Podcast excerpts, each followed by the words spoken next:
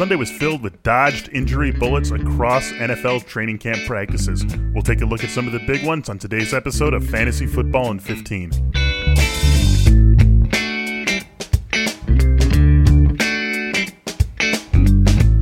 Hello, everyone. Welcome to the start of another week here Fantasy Football in 15 at The Athletic. I am Michael Beller, joined by Derek Van Riper, DVR. We've got, what, two full weeks left before the football season is here. Very exciting times. Draft season now really picking up in a big way. How are you doing today? Doing really well. Still enjoying the last couple of weeks of summer as well. And excited to have draft season really ramp up, though, in the next couple of weeks. We had a few really early events that I was a part of the flex leagues that our friend Jake Ciely puts together. Mm-hmm, mm-hmm. Uh, you know, a couple other big contests like the Raz Bowl. So just looking forward to my home leagues and uh, some of the other more competitive leagues that I take part in every year. Same, same. I've got four more drafts coming my way. Most of them coming in that last week of August, first week of September. So very excited for everything that is coming our way, football related, over these next few weeks. Uh, let's talk about all the news that we had on Sunday. Of course, Sunday got off to a uh, inauspicious start with the news that there were a number of COVID nineteen positive tests. I think there was eight teams that had to at least can uh, delay, if not outright cancel, their practices on Sunday. Turns out that most of those positives all came from a lab in New Jersey, and most of those coming back as false positives. So, crisis averted for the NFL. In a way, there's maybe a silver lining here that it was good that they had this experience during the preseason. Obviously, there is a likelihood that there is going to be something along these lines happen in the regular season, whether it's this, fingers crossed, false positives or actual positives. So, a little bit of a test run for the NFL. Once we got that out of the way, out of the news on Sunday, there's quite a bit of fantasy relevant news to talk about. The first, the big one, Lamar Jackson dealing with a soft tissue injury, according to John Harbaugh. Uh, he hasn't practiced for the team's last two practices. Now, at this point, DVR, obviously far too early to say, uh oh, move Lamar down your draft boards, but we have a two prong question to get to here. First, when do you start to get worried about this being a thing? When do you need to see him back in the practice field before you aren't worried about Lamar Jackson? And second, and probably more importantly, does just this specter of injury and soft tissue injury for a player with his skill set concern you about drafting him, period, this year? It's definitely the type of injury that you worry about being a possible lingering issue, right? If it's a soft tissue injury, and by that it means a strained hamstring or something, right? I mean, Lamar Jackson obviously does a lot with his arm, but he also does a ton with his legs, and that would really change his game considerably if he had to work almost exclusively as a pocket passer, at least for a stretch of the season. It would just change the way defenses play against him. So I think that's something that you have to account for. But at the same time, I think I like enough about what we saw from him as a passer where I'm not expecting him to completely fall apart if that scenario plays out. So I think the time that I'd begin to worry is probably at least a full week from now. I think if we get to that last week of practices prior to week one and he's still limited and there's still some uncertainty about his availability for the start of the season, then maybe we're talking about small downgrades down the board, but nothing massive without any sort of timetable or clarity on what exactly the problem is. I think we're still early enough where we don't have to go overboard making an adjustment here. Yeah, I think you nailed it. I'm not worried about him now, but a week from now, if you and I are still talking about this, if we have to come back on next Monday's show and say Lamar's still not practicing, that's when I do start to get worried. And I feel like it's almost as though at that point, he is almost off the board for me in any drafts that are coming up that happen pre good news, pre he's back, or anything like that, just because of the risk and the cost that is associated with Lamar Jackson. And let's remember, as great as Lamar Jackson was in 2019, part of the reason he was such a great fantasy player is because of where you got him in your draft. Same goes for Patrick Mahomes in 2018. These guys were going to be great. Those stats were there no matter what but it would have been way different. They wouldn't have been quite the league winners they were if you had to take them where you now have to take them in 2020 or where you had to take Mahomes in 2019 and also in 2020. So that is something to remember here. This position, this quarterback position, very deep and as great as Lamar Jackson is, as truly unique as Lamar Jackson is, if there is any extra risk of injury,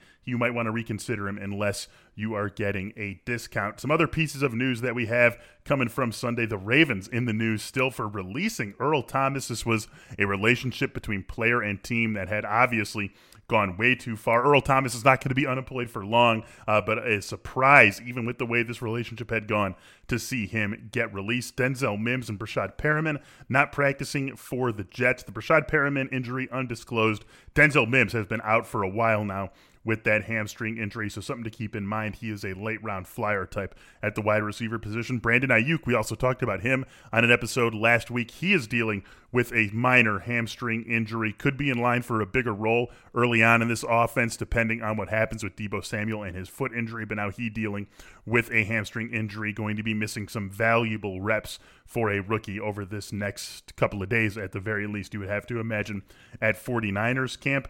Bigger wide receiver news comes from Los Angeles. Mike Williams getting his shoulder checked out. He landed very hard, apparently, going up, trying to make a catch in practice on Sunday. Early news is good news for him. He got the collarbone checked out on Sunday, and all of that ended up checking out fine. No broken collarbone, nothing to worry about there. So it appears he has avoided serious injury. He is going to get more tests, however, on Monday. So we will keep an eye on that. DVR, let's say this comes back clean. Mike Williams misses a couple of days of practice, but is all good. Where is he on your board? You know, I haven't drafted him in any of the leagues I've been in so far, and I think part of the concern for me is that I don't know if this Chargers team is going to be a high volume passing game. We've talked about Tyrod Taylor and how he never really had good weapons to work with during his time in Buffalo, and expecting efficiency to be a problem is probably not fair, given that Keenan Allen and Mike Williams and Hunter Henry are a trio of weapons that are just way better than anything he's ever had before.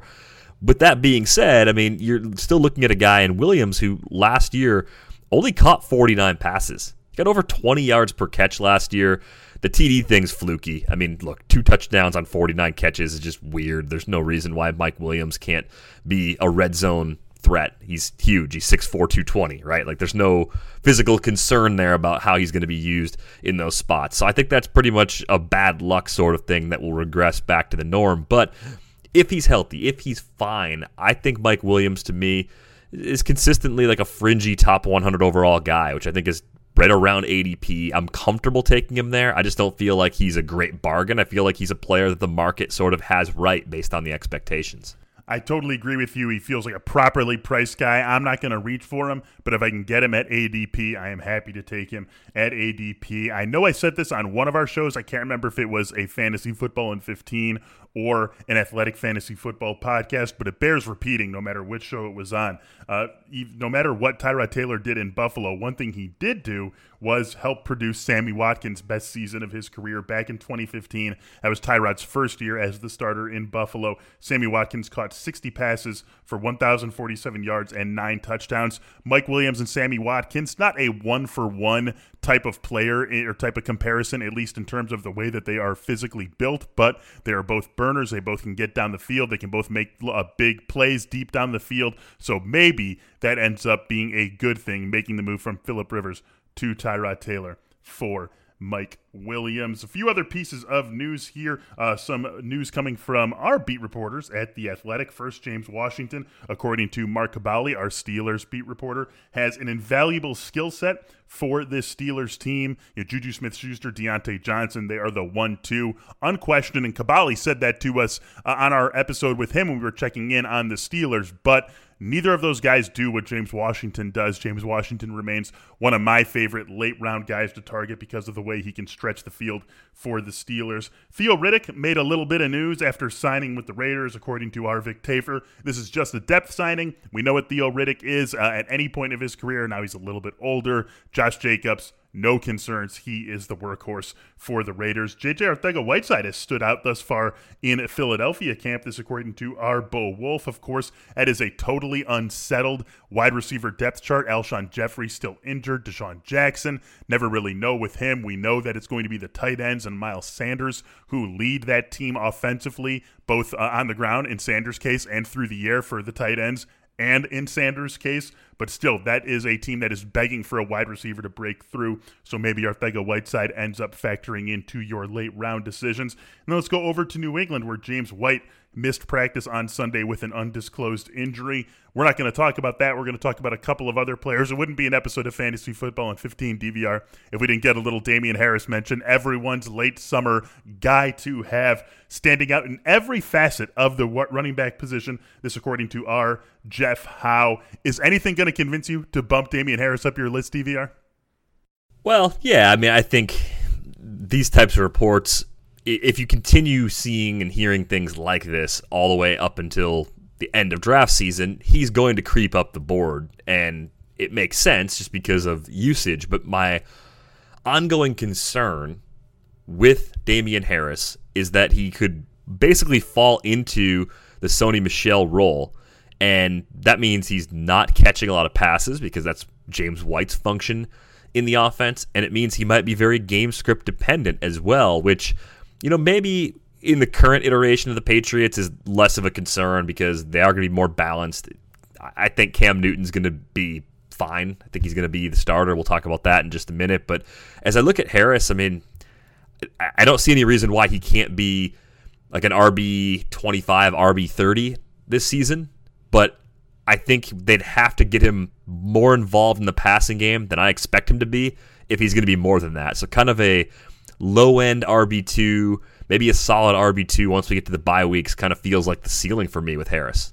Everyone's getting so excited about him. It's almost as though the more excited people get about him, the less excited I get about having him on my fantasy team because I think we're ultimately going to get to a point where the price is just going to be ridiculous. I mean, if he is end up getting drafted as a low end RB two, high end RB three, which is it seems as though the the, the direction in which he is heading, it's just going to be, I, I think, a, a, prohibitive cost on draft day. This is still an offense that I am not very sure about. I totally trust Bill Belichick. I don't think this is going to be a bad team. I think the Patriots deserve to be considered the favorites in the AFC East, notwithstanding the season that the Bills had a year ago.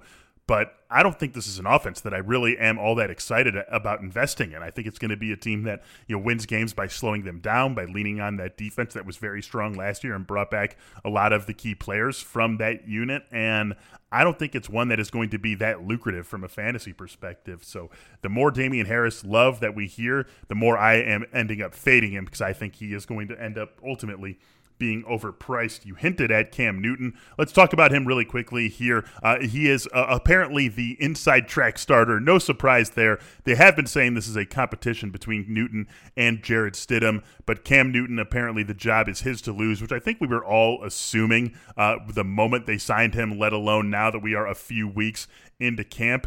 Where is your interest level on Cam Newton? He is in that big glut of mid tier quarterbacks going at about the same area where you see guys like Baker Mayfield, Ben Roethlisberger, Jared Goff come off the board. What's your interest level on Cam? It's really high because I think you get him outside the top 10 at the position, but he could easily be top five at the position. We've seen him do it before. The idea that he wasn't the favorite from the moment he signed with the yes. Patriots always made me laugh. Yeah, I mean, not buying why on earth would Jarrett Stidham be ahead of him? Like, there's no reason that Stidham would be the guy if Cam Newton's healthy. That was the only thing that could possibly lead the Patriots to go that route in week one. So, look, this is trusting Belichick. This is trusting Cam as a guy who's won an MVP award not that long ago, and just the floor that comes with being a quarterback who can do as much as Cam can do with his legs. He could be the guy that makes Damien Harris less valuable because a lot of times in the red zone, he can call his own number. You know, like that's a major threat to a backfield when you have a quarterback as gifted as Cam Newton is. So I like him quite a bit where he's going. I do like to pair him with one of those more established pocket passers that you described, like uh, the discounted Ben Roethlisberger, I think makes a perfect sense uh, for, for pairing him with, with Newton because if things for some reason don't work out, if the shoulder becomes a problem over the course of the season, if other injuries become an issue, you don't want to be completely unprotected at the quarterback position. I do think there's enough injury risk with Cam where you don't want to just draft him as your only QB and be left to the devices of the waiver wire. Uh, at least if you're in a league with 12 plus teams, maybe in an eight team league or a 10 team league, you can get away with something like that. Yeah, I am not really in on Cam, which you probably could have guessed after what I said about Damien Harris. I'll just say really quickly because we're running out of time here that What concerns me is this team as a whole, just this offense. And, you know, Cam, is even when he was at his height, was never a guy who you pointed to as an ideal passer in the NFL. And I think without a true number one receiver, that some of those flaws could show up. Of course, the injury history concerns me as well. There is one per, one last piece of uh, news I do want to touch on. We got to get through it really quick. Darrell Henderson suffered a hamstring injury in practice on uh, Sunday. Right now, they're already saying on track for week one, which is not what you want to hear coming out of uh, practice when we're still two weeks away from week one, really three weeks away for, for the Rams. Um, does this change the way you look at the Rams backfield at all? it does make me a little more likely to draft Cam Akers, whereas before he was the guy that I was just kind of sidestepping at ADP, not because I don't think he could be the guy, but I think it's because I believe that Henderson, having a little experience in that system, was going to be enough of a, a timeshare threat to really limit Akers' ceiling early on this season. So it's a slight bump up for Cam Akers based on what we know right now.